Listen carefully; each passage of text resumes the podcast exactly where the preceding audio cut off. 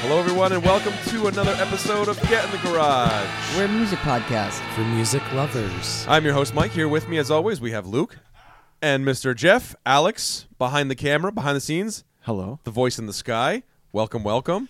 Uh, we got a great show planned today, but before we get into it, as we always do, please remember to like, comment, and subscribe. Share the podcast with all your family and your friends. And the listener of the week this week, Luke. The listener of the week is somebody that owns a cat.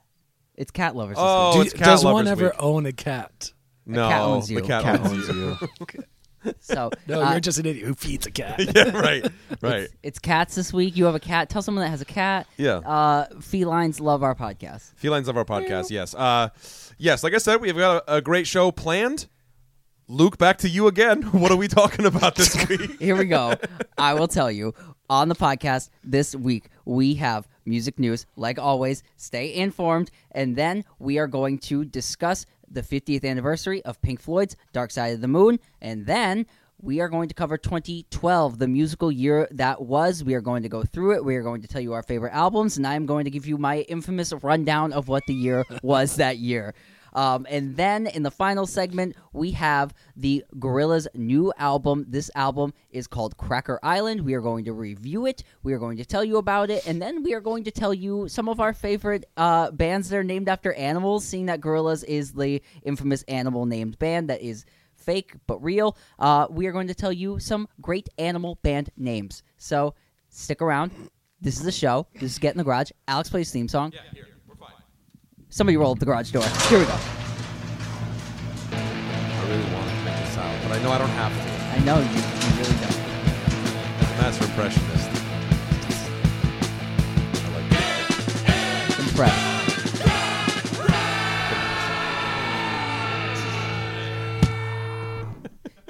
This is music news. Wow, music news. What do you got, Mike? Uh, well, Foo Fighters announced a spring 2023 uh, leg of concerts. Uh, Taylor Hawkins, who you know, untimely, uh, his untimely death happened last year.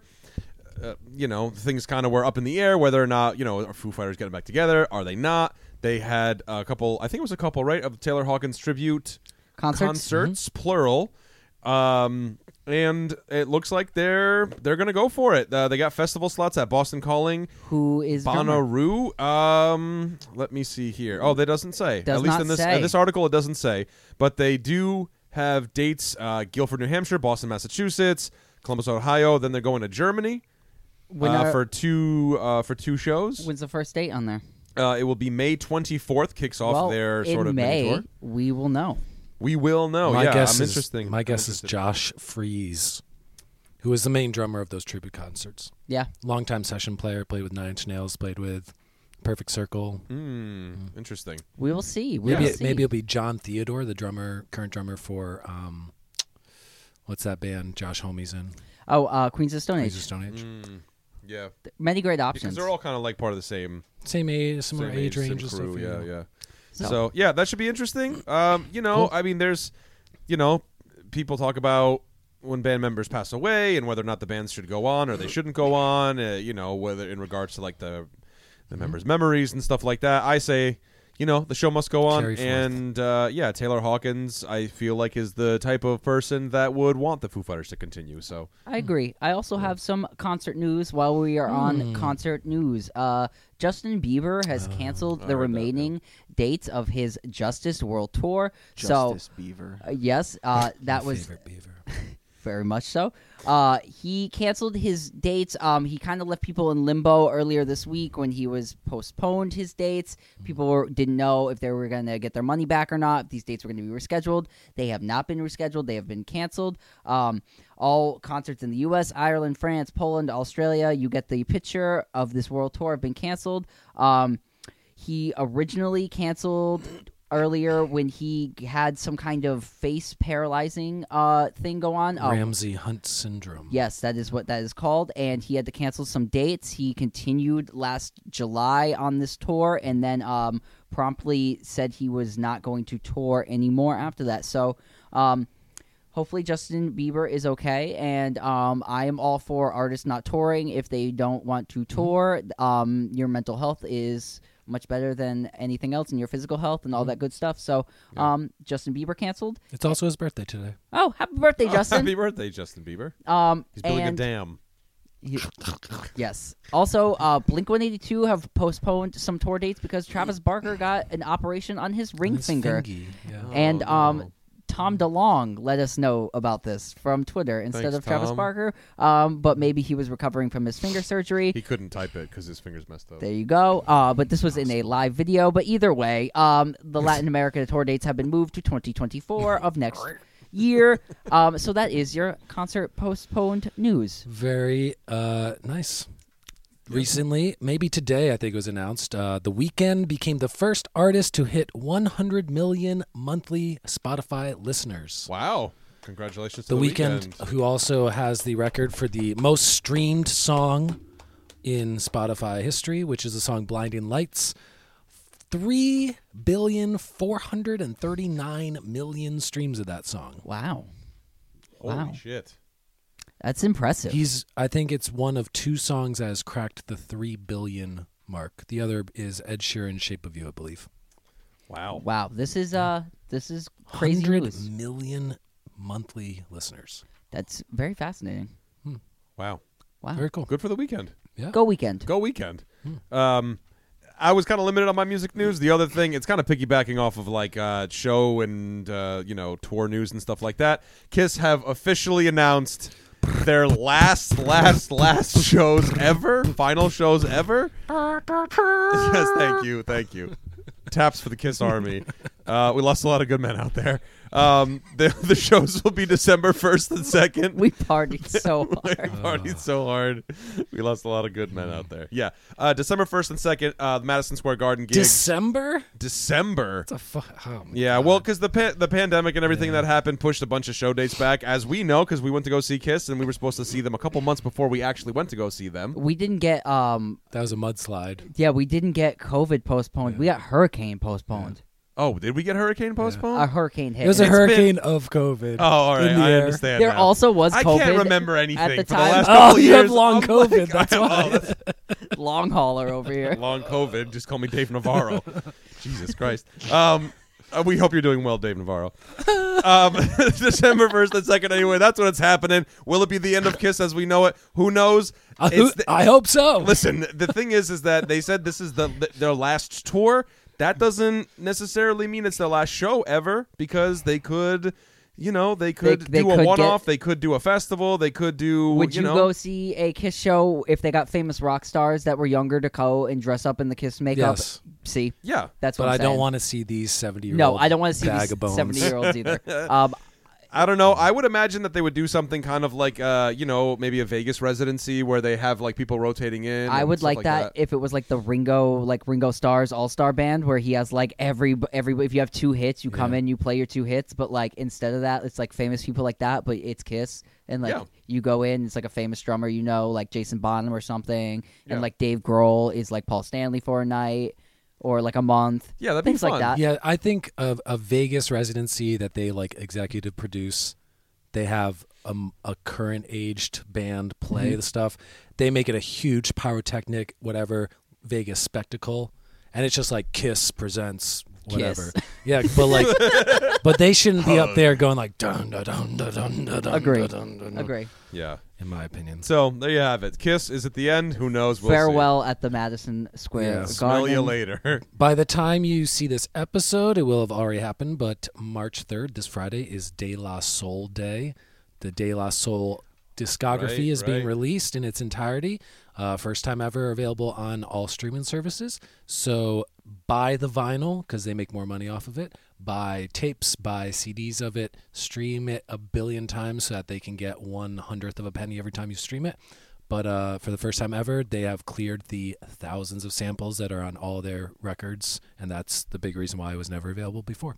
Is this a limited thing where it'll only be available on streaming for a limited Forever. in the words of Squints, forever. Nice. All right. Cool. Oh, that's awesome. Good for them, man. Very, very, Very cool. good. Luca, do you have any more music news? I'm out of music news. That's all I oh, have. you're out. I have one more thing. Oh, hit us with it. Uh, that, but it will it, it'll bridge it'll bridge us into the Pink Floyd segment. So I don't know if Okay. you have anything left. I do not. All right. Well, as it turns out, Roger Waters is back in the news. Oh, thank you. Surprise, surprise. So happy. Boo to you, Roger Waters. Uh, it looks like things are finally happening, though. It looks like m- hopefully people are starting to cancel the old uh, s- crazy man. And uh, so there was a Frankfurt concert that was canceled. German officials cite anti-Semitism. This is not a new thing for Roger Waters. He's been in and out of the news lately because of his views on Israel and his views on pretty much everything, all World geopolitics. Geopolitics abroad. yeah, abroad, all, you know, we've all been, over the place. we've been disdainly covering it for a while. We have been, yes, but I figured since we're talking about Pink Floyd tonight, that you know we would also just shout this out and say that uh, Roger Waters, I hope more of your shows get canceled because we don't like you. So there you have it. We it. love we love Pink Floyd though. That I being love Pink said, Floyd. I'm a David Gilmour guy. Don't get me wrong. Uh, Richard Wright all day, Nick Mason all day, but Roger Waters, it's just kind of like, hey man, you know, you know, We have lines in the sand. We have camps. yeah, absolutely, we do. We love your art though. yeah, So there's that. some of it. Anyway. Yes. Some of it. Not that solo Uh, project garbage. Hitch, hitch that hitchhiking album. You Uh, whatever- yeah, yeah. yeah. It's not good. Um. Anyway, The Dangerous- Anyway, we are going to talk about a great album. Segueing on today, March 1st, is the 50th anniversary of Pink Floyd's seminal The Dark Side of the Moon. Uh, some fun facts about this album. This album has spent 972 weeks on the Billboard 200 albums chart. 972 weeks is 18 years and 36 weeks on the charts. Number two on that chart is Bob Marley's Legend, who has been on the chart for about four years total less. So you can see how big that uh, achievement is. It is uh, stipulations, you know, because album sales across the world aren't really kept track of that cleanly. But uh, they are either the third, fourth, or fifth. It's either the third, fourth, or fifth best-selling album of all time. Um, I think it's on the short list of like albums that every 16 year old boy will listen to for the rest of time. Like it's on that list of five dorm room posters, t shirts sold, things like that. Uh, and for good reason, in my opinion, because I don't go to this album very often. I probably listen to it once a year. Um, but it is still easily a top 20 album for me. And if I think long and hard and make my real list, it probably is closer to 10 or so, in my opinion. yeah, I would So, agree. Yeah. I think uh, this album is the classic like 10 like i say all the time on this podcast like if it's like the 10 for me it's. Yeah. gotta be comparable to pink floyd's dark side of the moon Mm-hmm. it is a groundbreaking record i think it is a song suite in a lot of ways plays all the way through in one piece if you play it like that um again it's we were talking earlier jeff said very funky and a very prog based record um a lot of soulfulness in it r&b influence it's melds a lot of classic things and brings it together in something that's very palatable and listening uh, to listen to, but also very experimental and uh, mind altering in some ways. I think in a lot, of, even in modern context. Yeah. Yeah, I would say so. Uh, this for me it was. I mean, you know, this is where I kind of really, uh, not kind of. This is where I fell in love with David Gilmour as a guitar player. Uh, I remember listening to to breathe and hearing that first like it just it washes over you you know? And as a guitar player you think like what the hell is that? You know? And Oh, yeah. it was really like the beginning of sort of a deep dive into me even as a guitar player into guitar pedals and stuff too you know? Uh Clare Torry's performance on the great in the sky absolutely incredible. Uh another couple fun facts about this record. This was kind of the launch pad for alan parsons Absolutely. Uh, Engineer yeah of this? yeah Yes. and uh, also some profits from this uh, album Oh, sure. went to go help to make monty python and the quest for the holy grail which is something interesting i thought george harrison was the only one who was uh, later, later. who was yeah yeah who was uh, giving lots of money to the to the flying circus but Yeah, they um, uh yeah. s- they would stop recording to go watch them uh shoot Filming, like film and Yeah. stuff, which is very funny. Uh but Yeah. yeah. like you were saying the guitar playing in this album and Alan Parsons, he created a lot of the soundscapey things that you were hearing on this, a lot of like ideas that were brought into life in the studio were brought forth with the assistance of Alan Parsons, which I think is a you can't really like leave this album out. I think without really talking about him. He was in Get Back. If you watched uh, the Get Back movie, he was the uh, engineer on that record, and I think birthed a lot of new. Te- like technical, like the panning of the synths going around the room, Yeah. um, in Us and Them, things like that. Uh, he was also responsible for bringing in the uh, female backup singers and uh, the backup singer on Great Gig in the Sky, which is uh, Claire Clarence. Yep, and he was brought all that forth in this album. So I think it's very important that his legacy as an engineer and artist, you know, on this as well, be mentioned. Yeah, I think this is um this is the first album I ever got seriously into. Um cuz I owned a few CDs of my own, you know, for Christmas and birthdays and stuff like that. Uh, but this was the first one that I would sit for hours listening to on repeat with my CD little portable CD player and headphones on my bed. Um, probably like you know, f- probably the Christmas before I turned 14 maybe maybe like my freshman year of high school. Um, I think this is Nick Mason's uh, strongest or most interesting or best drum performance uh, because it's it's driving and it's funky and it's kind of light, but it's very involved and very uh, melodic. Lots of very memorable fills. I think David Gilmour's guitar playing, especially on this album, is like something that people are still chasing to this day. Uh, I think that Roger Waters, for who he is now, like the lyrics are amazing on this album. The messaging, which he wrote all the lyrics for, um, I think his bass playing is great on this. I think David Gilmour's singing, like I always have loved his singing much more than Roger Waters' singing. And because of this album. Uh, David Gilmour singing on this album is like some of my favorite rock singing ever. And Richard Wright, uh, kind of the unsung hero of Pink Floyd because he plays so many different textural keyboards, Hammond organ, the like AC V30 or whatever the weird synth was on this, electric piano, uh, grand piano. Um, I think it just has incredible songs, uh, some standouts, Time, Us and Them, Money. You know, like the, they're classics for a reason. Like this is pinnacle. And I used to think of this album as being dated, but I, when I would think like it's a dated sound, my mind would be like, yeah, man, because like all that late '60s stuff, it just sounds like this. And it's like this was mid '70s. This wasn't. So the datedness Yeah. is not real. It's the dated of like how science fiction movies are dated, where it's like past and futuristic and a little like Yeah, yeah. present and talk about the social issues in especially in England at the day during for the uh, lyrics. Um, yeah, this is tops. This is a great album. Yeah, I I was into this when I was like later, 17, 18. Yeah, that's about where I got into Um, it. Yeah, I think like the nature of the lyrics, like you were saying, like the working class, um, this is your life, this is like birth and death and struggle, and the nature of the questions that are being asked is, I think, a lot of like why people connect to this record. It's very like a very human record. It's about humanity um, as a subject, and I think on that level, it's about uh, working class humanity, people that work and things of that, like pe- blue collar kind of people. Um, and it's interesting. I that's why I think it connects so well, and I think it connects with people at a certain age when they're like, "Oh, ah, this is life," and it kind of helps to Right, breathe into those ideas and thoughts. And um, I like I said earlier, the even like Great Gig in the Sky, like having the um, quote, the profound quote of not not being afraid of dying, and you know, and then you're like, "Oh, okay," and then someone sings this crazy, like beautiful, chaotic, and then back to beautiful uh, vocal melody that has no words, and you you go, it makes you ponder your place in the world a little bit, and it has that ethereal nature that I think really is the pushing point of why it's such a staying classic record. yeah. I think it's really effective in the way that even even like when you listen to On the Run, that's the synthesizer that Jeff was, which was inspired by uh, Richard Wright's Fear of Flying.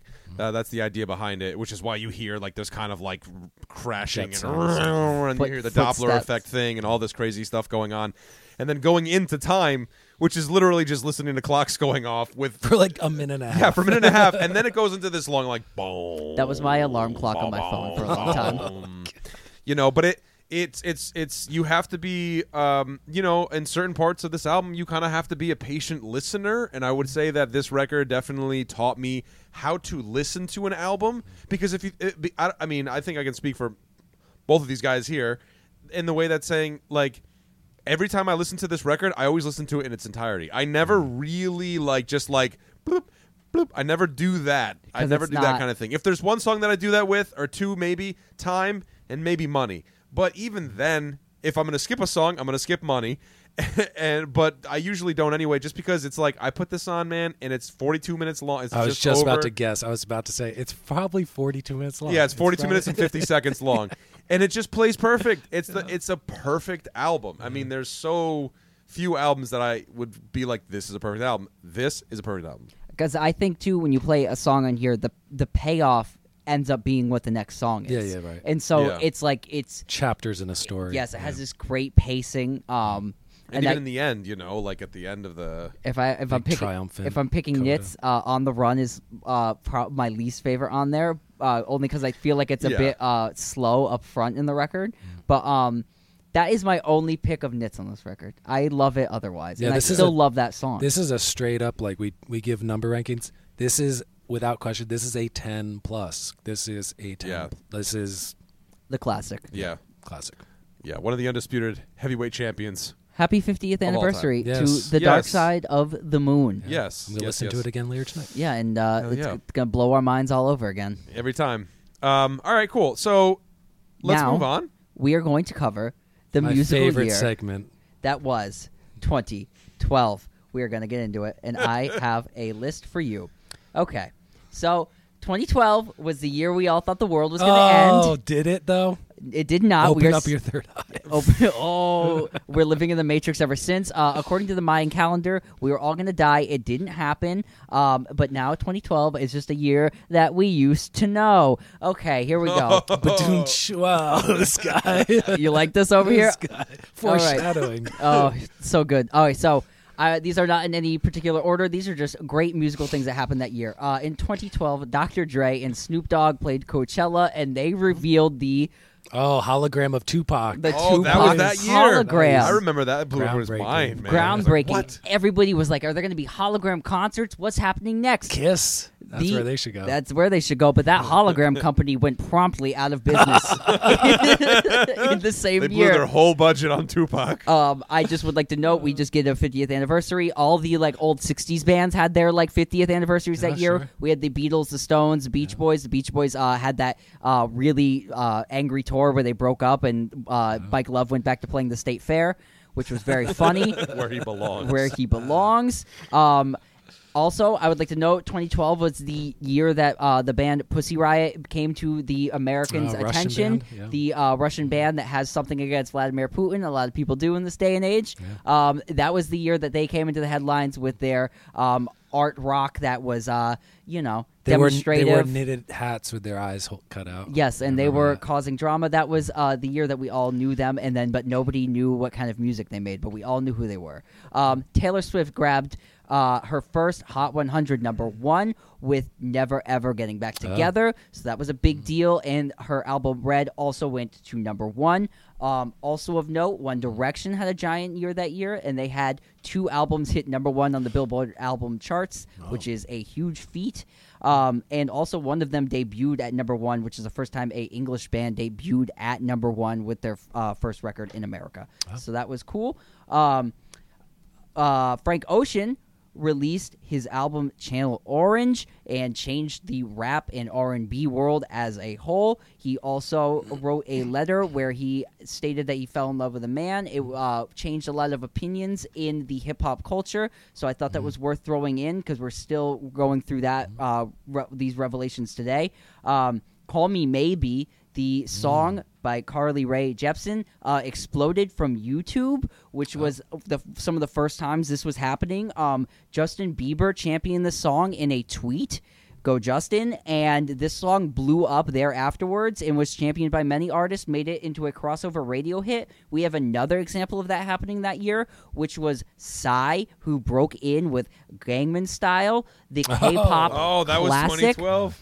That was 2012. That was Oppa that took up or took over the most played video on YouTube of all time, which was originally Justin Bieber's "Baby," then was "Psy's." Gangman Style after that. So it brought K-pop into the world. Yeah, this was that's true. America's first uh, taste Yeah, of K-pop ever, and it was a huge uh, taste of it. That song was giant. Um, and I would also like to point out that Adele was still riding high off her uh, 2011 album, uh, 21, and was just completely blowing up the charts. Everyone was obsessed with Adele. Uh, it's just of mention. Would you guys like the Billboard top 10 songs sir. of 2012? Please, Count it from please. ten to one. Uh, from 10 to 1, Sure. here we go. What Makes You Beautiful by One, One Direction, Direction. Great at song. 10. Starships, Nicki Minaj. Oh yeah, Yeah. yep. We Found Love, Rihanna, Calvin Harris, big hit. Um, S- uh, Stronger by Kelly Clarkson, Kelly Clarkson. Yeah. which I did Oh, not yeah. realize 2012 was still Yeah. on the charts. Oh, yeah. um, Glad You Came, The Wanted. I don't know this song. Oh yeah, that was like a summer yeah boy Okay. bandies. Yeah. Uh, Lights by Ellie Goulding. Oh Do you yeah, know this that's song? A good one. Okay. Yeah. Uh, Payphone by Maroon 5 featuring Wiz Khalifa. Are You Young? Fun uh, featuring Oh, we are Janelle young. Yeah, Uh, Call Me Maybe, number number two. Okay. Carly Rae. What's number one? Somebody I used to know. That's correct. Record of the year at the Grammys next year. Yep, by Yeah. Goyette, uh, and we never knew him Gotye again. and Gotye. featuring Oh, uh, Kimbra. Kimbra. That's who it is. What? New Zealand, I believe. That song came in so hot, changed everyone's opinions about what music was at the time, and then completely disappeared. Overplayed to death. Go back. Go to listen to it. Excellent song. Oh, it's a- excellent. Yeah, song. it's a great song. The Is- way the duet builds, the instrumentation with the xylophone and stuff. And I remember great too song. that great music video too. If you want to talk about like YouTube and stuff like that, Yeah. that was a song that everybody I was, was- doing on YouTube. I was Yeah, just gonna say uh, that Oh, song. like challenges. Yeah. that song yeah. almost spawned YouTube music like Yeah. culture as a as a whole. Like the you get cover- that one where it's like a guitar. There's a guitar. and There's like five people, People, and they're that's all exactly- like doing the thing around the Yeah. guitar. Um, walk off the earth. Yeah. Would you guys like the top selling albums? yes, I would. Okay, here we go. I, I believe this is all everything across the board. So we, Sure. Mm-hmm. we're into streaming at this time. This is streaming, uh, sales, everything. Um, we have 21 by Adele. Adele. Yeah. Um, two, Red by Taylor Swift. Uh, three is Up All Night by One Direction. At number four, we have Believe by Justin Bieber. Five is Some Nights by Fun. Uh, six is Overexposed by Maroon 5. Seven was Pink's Friday. Um, Oh, Nicki Minaj, Pink Friday. yes. Yeah. I'm sorry. I read it backwards. I'm thinking like it's the artist pick. I'm sorry. Pink Friday by Nicki Minaj. Um, Babel by Mumford and Sons is Oh, at eight. Album of the year the next year at the Grammys. There you go. Um, nine is Tailgates and Tan Lines by Luke Bryan, the country singer. Oh, okay. And ten is Take Me Home by One Direction. Wow. So Crazy year. two One Direction albums in the top ten, by the way, Yeah. which is insane. Yeah. Which is m- millions upon millions of album sales in uh, digital downloads. I would also like to point out before we get into our favorite albums, 2012 was the last year that streaming sales were the highest music sales. After this year, um, music downloading sales. I'm sorry, did I say streaming sales? I'm Yeah. sorry. iTunes type Yes. thing, digital, whatever. digital Yeah. download sales Mm. were at its top peak in 2012 and Mm. were beating physical sales. After 2012, um, digital downloads are no longer the number one um, Mm. album sale, Sure. and it's then streaming. So we Sure. move to streaming the next year over, Mm. and that becomes the number one profit uh, instead of musical single song and album downloads. Hey, 2013 was the last time I bought a CD, so it makes sense. Yes, And I believe I got my Spotify account in 2012. right? Okay. I was, I was, you know, not to who gives a shit, but I think I was the first person of like people I knew had Spotify, because I was just like, yo, man, 10 bucks, I can listen to anything I ever want to. Yeah. It took me a long time to cross over into the streaming age. I was my music got Mm. fractured for a long time and like a weird like I listened to a lot of physical stuff and CDs and like iPod still. I think I was still iPod classicing in 2012. Luke's just Oh, holding. up- yeah. he's plugging. He's plugging his definitely Monte Carlo years, right? He's plugging his headphones straight into the bottom of a cassette. He's like, why can't I hear it? Yeah, I was Why is- can't I I was still this? listening to music on an iPod Classic in 2012. Yeah, when you broke that about out it. a couple weeks ago, I laughed so yeah, because all my 2012 music is on there now. Yeah, yeah. so very you have it. very strange times. There you have it. All right. Well, let's talk about our favorite albums. There's a lot of really good albums that were released that year to choose from. Can we throw to our man Alex? Alex, you have an opinion? Any to 2012? Do you have like a 2012 man. favorite Yeah, album? yeah. Um, so this was in like uh, a time frame that like I was really like listening to music. a How lot old then. were you in 2012? Fourteen. Ah, that's prime. So yeah, I Mm. mean like I don't recall a lot of what I was listening to back Mhm. then was like electronic music. Mhm. So looking back into the year, um, and kind of thinking like what was my favorite 2012 album of that time was Mac DeMarco 2. Oh, sure. um, which is a really good album. Um, it's like yeah, it's him doing the sign they're doing right now, which uh, has a couple of my favorite Mac DeMarco songs on it, um, being "My Kind of Woman" and "Freaking Out the Neighborhood." Um, just kind of classic Mark, Mac DeMarco songs that I really enjoyed, um, and that was my favorite album. I went back and listened to that record after we covered the.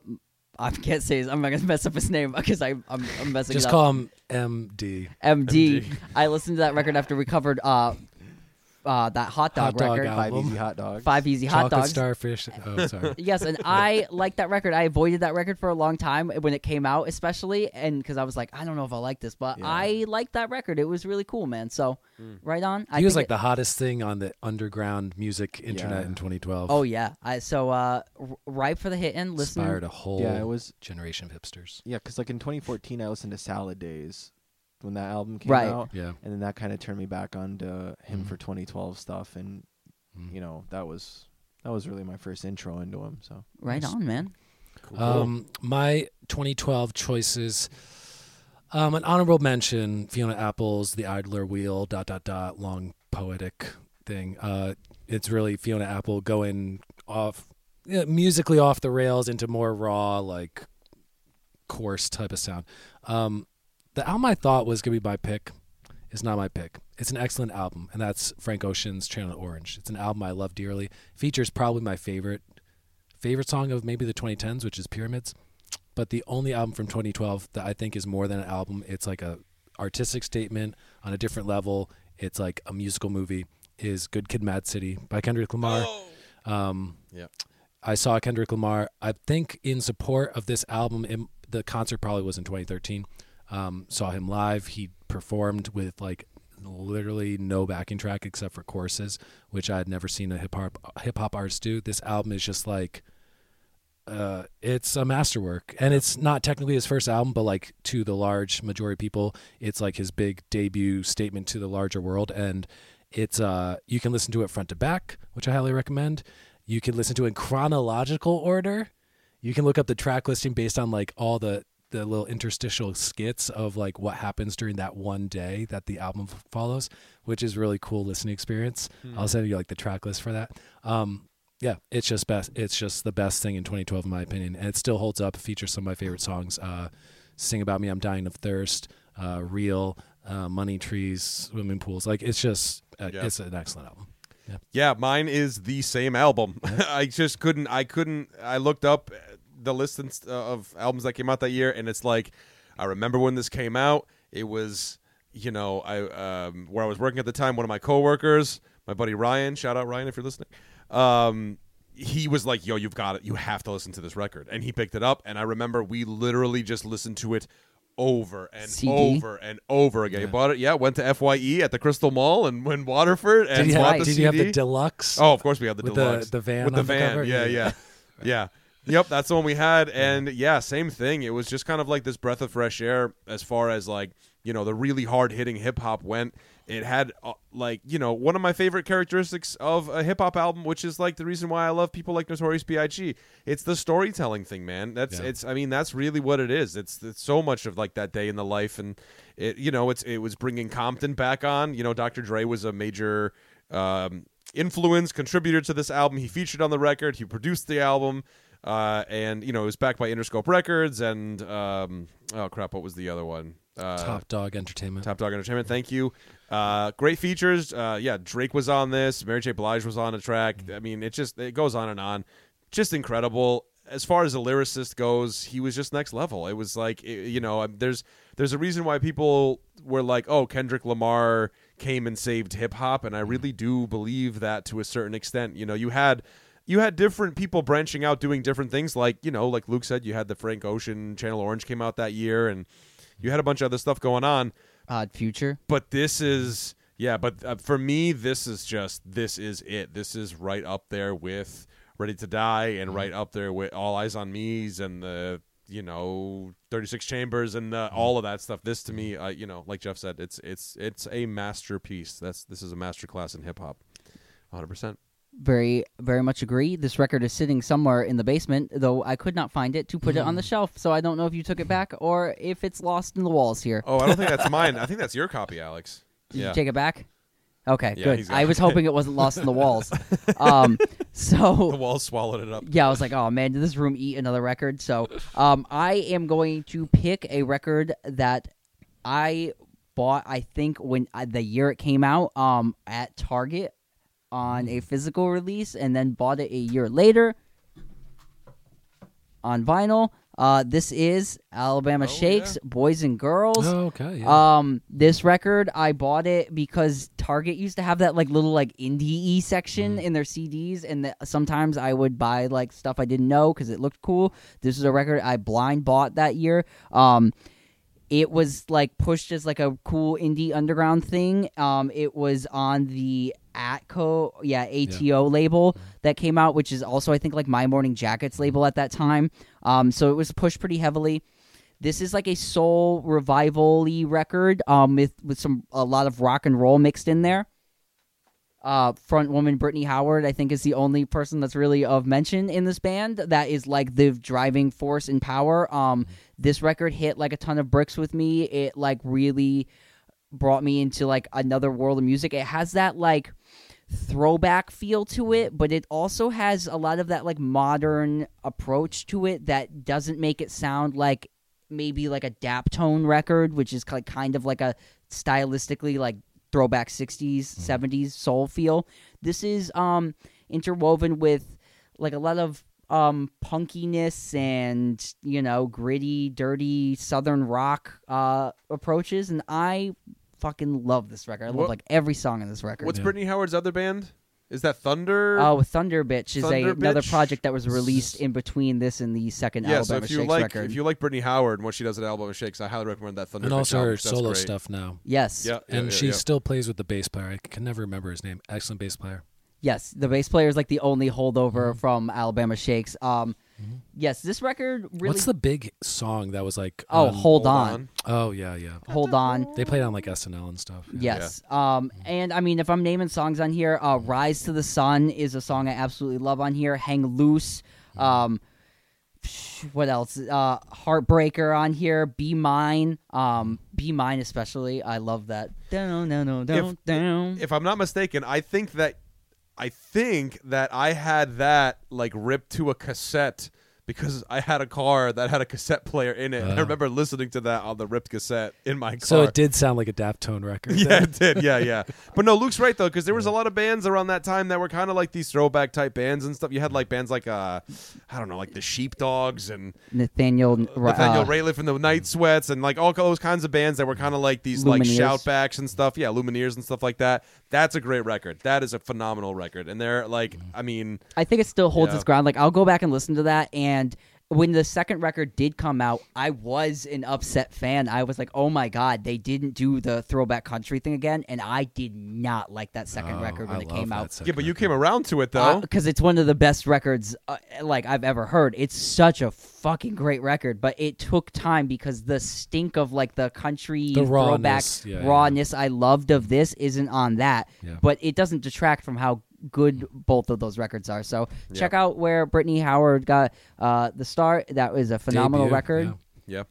Great, Excellent. Alabama Shakes. Yeah, that, well, there you have it. Uh, the year 2012, brought to you by Get in the Garage. Any year. more? Any more throw throwaways? What did fast? Linkin Park do in 2012? Any more albums Uh, that came out know? that you love? I can Google search Linkin Park 2012. oh, I don't know. I just want to shout out. I don't know. And he's like, please stop talking about Linkin Park. Stop talking about Linkin Park. Do you guys have any other album shout outs? No, sir. Honorable sir. mentions? Fiona Apple and Frank Ocean. Excellent. Check Ah. it out. Yeah. I'm, I'm gonna throw out uh, Bob Dylan's Tempest. Was into that when it came out. Duquesne Whistle, check it out. Uh, Beach Boys, That's Why God Made the Radio. I bought that when it came out. Paul McCartney's cover album, Kisses on the Bottom. These are albums I literally bought that These year. albums come out in 1972 or I 2012? bought those albums when they came out that year. Also, shout out to another record I think is a, still a great record in the genre. Uh, Joyce Manor's "All These Things I Will Still Grow Tired." It is such a great emo record and pop punky record. Um, so check that out. It's one of their earlier records, and it's really good. I bought that when that came out as well. I do have two now that I'm looking at the list, or three now that I'm See? looking at the list. Uh, R.A.P. rap music from Oh, Killer Mike. Killer That's Mike. the one with that song Reagan, which is pretty intense to listen to. I love Killer Mike though.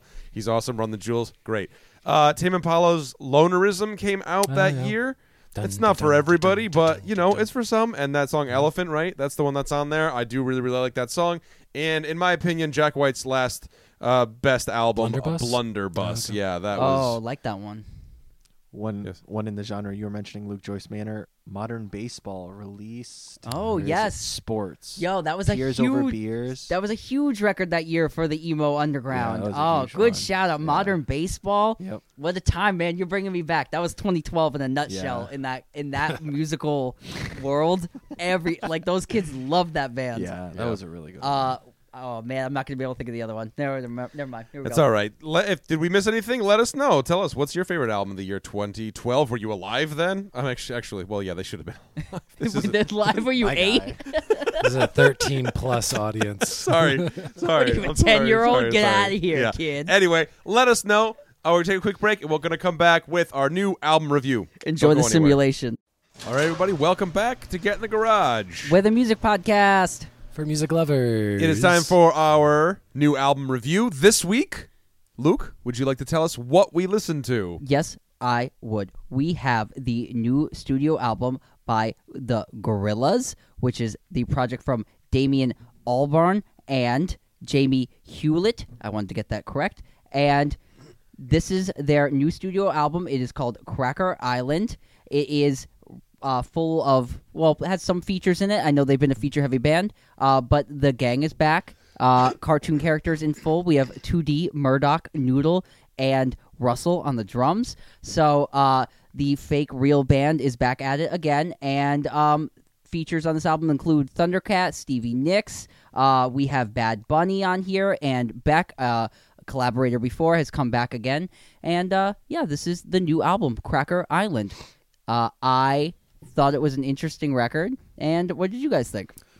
10 tracks, 37 minutes, uh, good length of album, as we discuss time and time again. Uh, we think the 37 to 44 minute is kind of like the sweet spot for albums. Uh, I enjoyed the sound of this record. It was produced by Damon Albarn, by Greg Kurstin, who is known for his work with Adele, with Sia, with Kelly Clarkson, with Pink. He is like one of the big pop producers of the past decade, won Producer of the Year, Grammys multiple times. Um, and also Remi Kabaka Jr., I believe that's his name, is uh, the live drummer for Gorillaz. He produced the Bad Bunny track and a couple other ones. Um, I liked this as like kind of the the Gorillaz thing, which is like chilled out hip hop kind of music made by rock kind of dudes. Um, fun fact: Damon Albarn is older now than like Elton John was in the mid '90s. When we think about like Wow. Damon Albarn's 55 years old. Wow. Yeah, I did not realize Yeah. this. Yeah, I didn't know that either. Yeah, Uh, I wow, that is. but he's like a perpetual 25 year old. I feel like, the same way. Yeah. Like he basically looks like mid '90s Elton John trying to be in mid '90s Beastie Boys. Like that's that's how he operates. Like Yeah. kind of like yeah, I'm just like the cool old guy, who, you know, with my gold teeth put in and Just kind of doing his thing. yeah, wearing orange sunglasses and stuff. Uh, he's a cool cat, and he's still vocally like doing the Damon Albarn cool thing, which is like you know very laid back and casual and droll and like too cool for school, but in like a fun way. And Yeah, and uh, I would also like to note that the art of the Gorillaz has been progressing as well, which is something I really took note of on this record. Uh, they have all aged. Uh, like Jeff said, like uh, he is 55 years old. The Gorillaz have aged. Like Noodle, the guitar player, was uh, drawn as a young girl, about like 13 or 11 when the first album came out in 1999. Now she's like age 30 years old, which is interesting. All of them have bags in their eyes and like some receding hair. So I thought that was like an interesting take on Yeah. like where they are in age as well. They uh, made the band age. Yeah, I like the record. I mean, as far as to say that I, you know, like I I wouldn't necessarily consider myself a huge Gorillaz fan per se either. in the way that I'm not really somebody who has like tracked the albums very much. You know, I know the hits. Uh I know you know it's a couple extra tracks maybe off of the first record, a couple extra tracks off of uh, Demon Days, right? That Correct. record. Um, this record, you know, there it is. Yeah, this record, I thought it was all right. Um, in comparison to the first album and Demon Days, those being the ones that I have the most reference to, I would say it is the weakest of the three, in my personal opinion.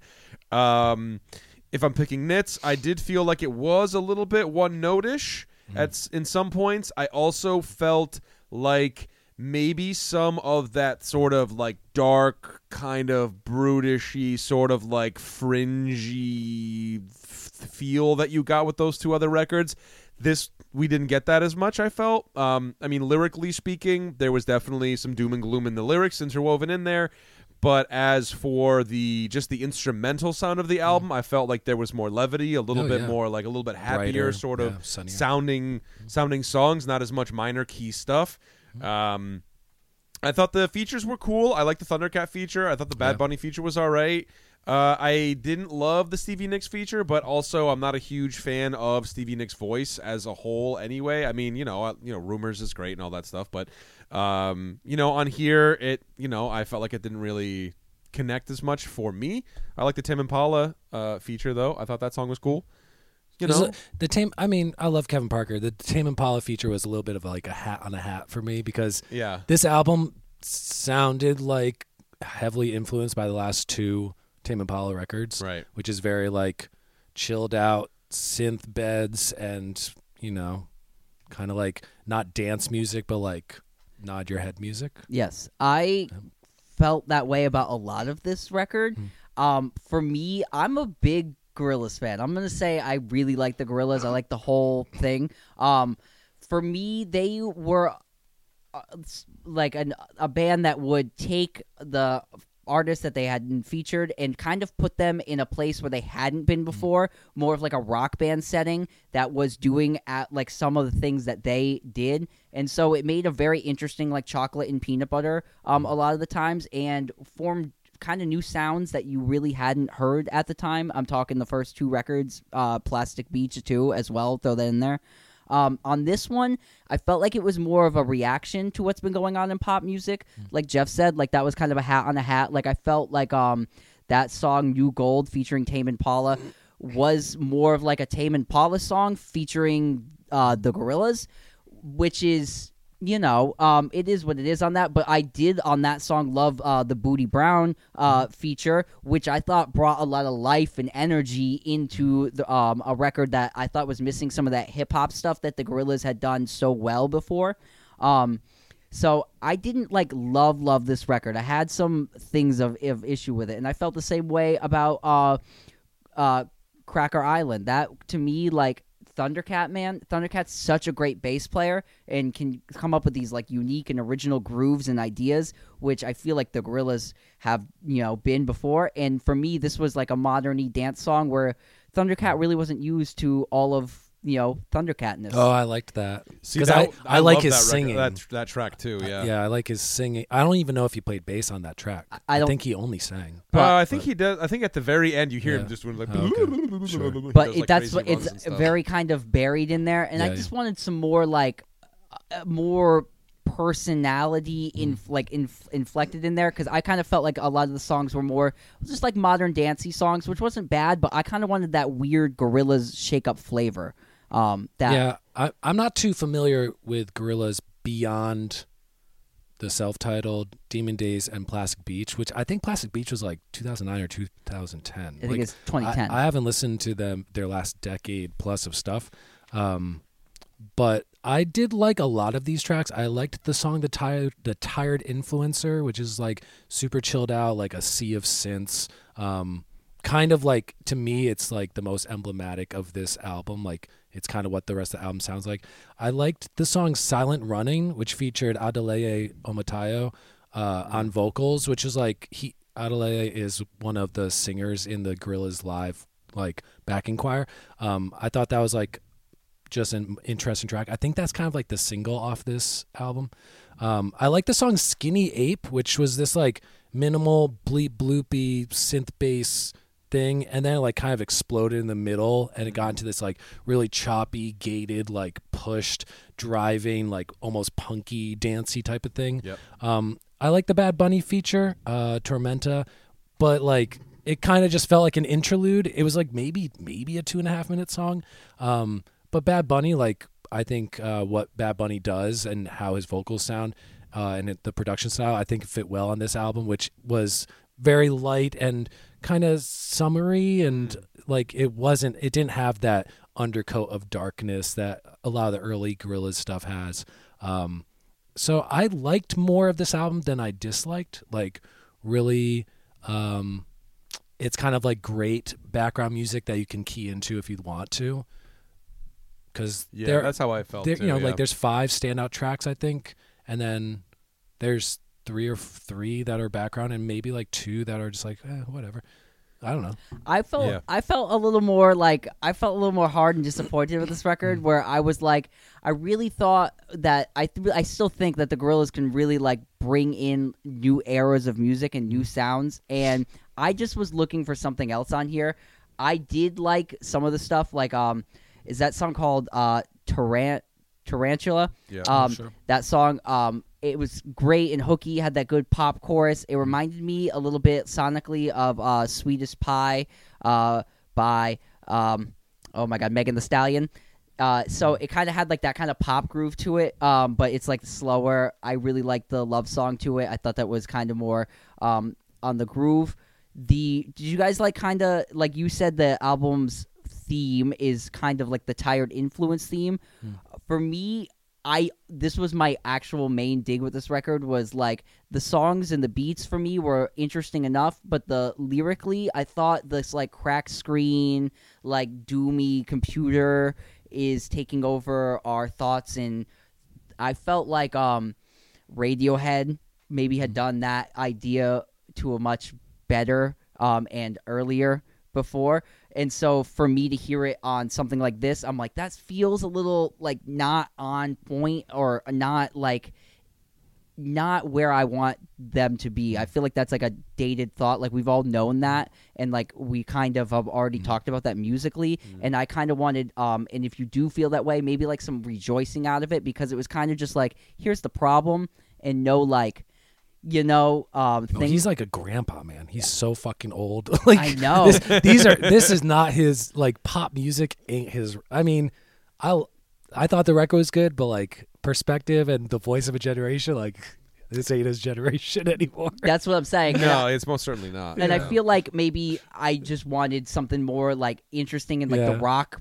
Um, sure, pop. interesting. I could have I could have taken more interesting. I yeah. could have used like Yeah. some more guitars and some more bridges in there. Um, Sure. but that's kind of Yeah, yeah. that's how I felt about it. Yeah. And this is coming from someone that I really do like this band. So um, it was just uh, something I didn't love, but I found some pieces in there that I really did like, like that song Tarantula. I liked um, Baby Queen. I thought was cool. That oh, was see, a- those are the two that I would skip. Those, See- those two songs are my skips. those are the ones I was more into Okay. because it was more like a different kind of theme, and I could get into like more of like what they were like coming at on on those kind of songs. Did you like the closer, the duet with Beck? I thought it was.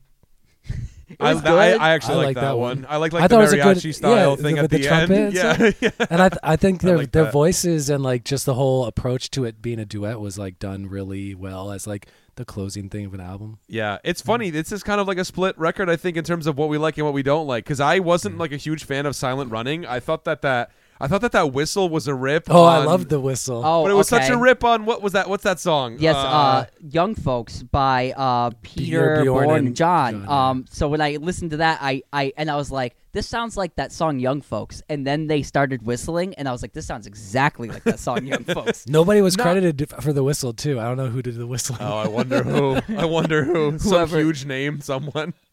Uh, Um, but you know, yeah, I like I like Possession Island though. I know that's like you know, but I I loved Cracker Island. I thought I liked Yeah, that song. That first That's song, I lo- Yeah, yeah, yeah. I love that song. You know, I really really like that song. Skinny Ape, like you had Yeah. said too. It's because that fast, that slow to fast kind Yeah. of kind of thing. I think a big But- thing too is like we talk about a lot on these new records. Like I'm not even gonna think about what these lyrics are for two months. Yeah, Like it's just not what I think about when I listen to new stuff, really. And Luke dives into the words and stuff. Yeah, so like Yeah. I, Yeah. I'm I'm getting in there. I really like I want to because like on the first listen, I was like, "Oh, I, this is you know okay," but I kind of want to really get in there and see what the album's themed like and how it really is gonna, I think, marinate over time. Um, and so for me, I just wanted like a more interesting theme and some beats that were a little- less static. I felt like a lot of the beats on here were staticky and uh, kind of turn roundy. So Yeah, I just I just I liked that that dark underbelly gritty thing that you got from the early You're talking stuff. about being 30 years old. yeah. That's what they're missing. yeah, I suppose that's what it is. I guess that's what it is. When I listened to this, I was like trying to think to him, like, what is my opinion of this record? Well- This is like cool minute- dad music. and for, for a minute, I almost felt like I don't really have an opinion of this Yeah, record, and I thought like that is kind of a bad thing. Like I don't think that's Sure, because it's like I I look, man. I enjoy loving an album. I enjoy hating an album, but having a non-opinion about an album is, is a red flag for me because I'm like, oh well, then be what is bad, don't be boring. Right, that's Yeah, what yeah. I mean. And there were moments where I kind of felt myself kind of being bored. But, you know, I mean, you said it too, and I had the thought as well where I'm like, well, this is okay background music. Like, if you're kind of hanging out, you know, in the summertime and you're having a fire and everyone just kind of hanging out and vibing and having a good time, this is a record that you can put on and everybody will be like, oh, this is a pleasant Yeah. thing to have on in the background, you know? And I, we say this all the time. Background music is not a dig. That is not a dig as far as it, you know, when we talk about if an album is a background music style album or not. I don't feel like this is, but or I feel I feel like this is, but like for example, if you put on the early stuff and like Clint Eastwood comes on, everyone's like, "Oh shit," you know what I mean? Or like that's you know, and to me, I don't know that any of the songs on this record.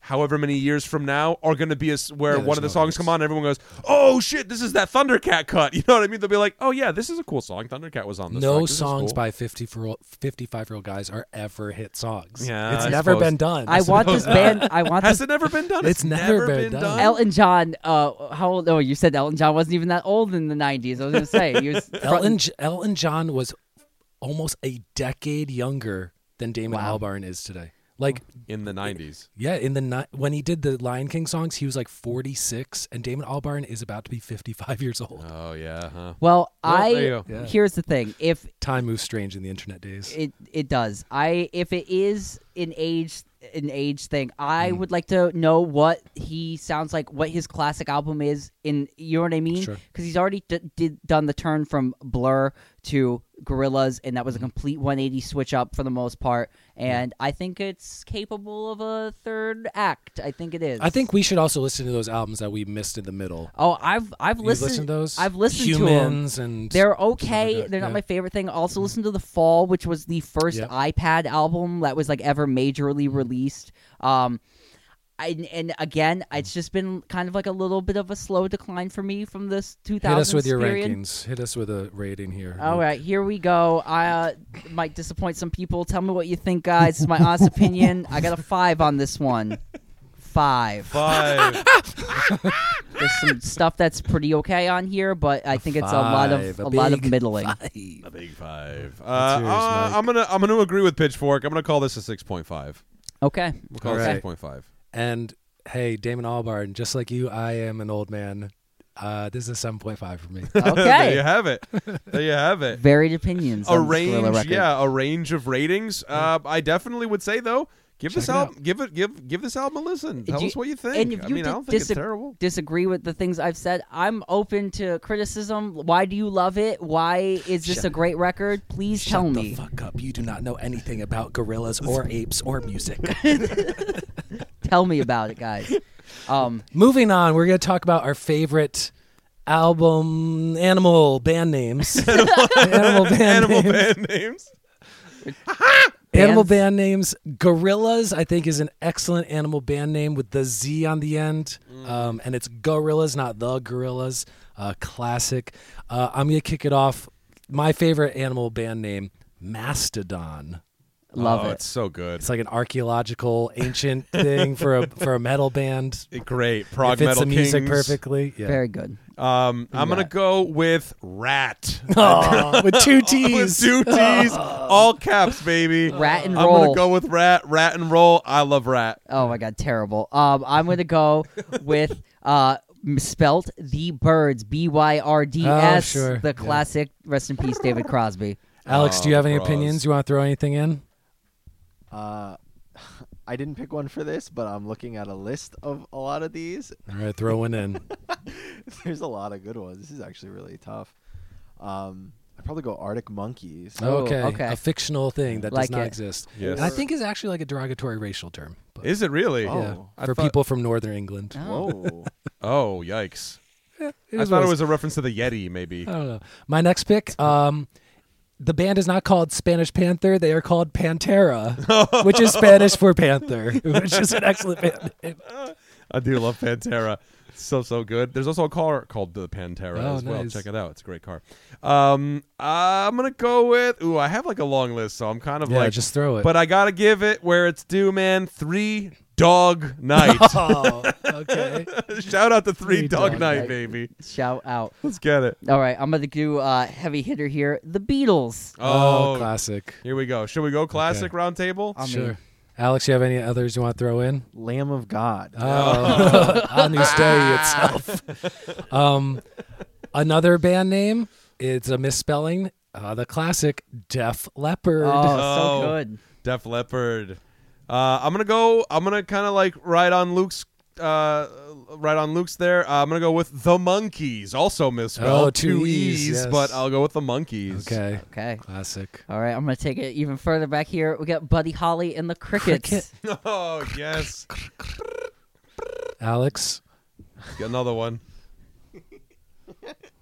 Uh, there's a lot. I really should have prepared for this. I didn't think about this one. Um,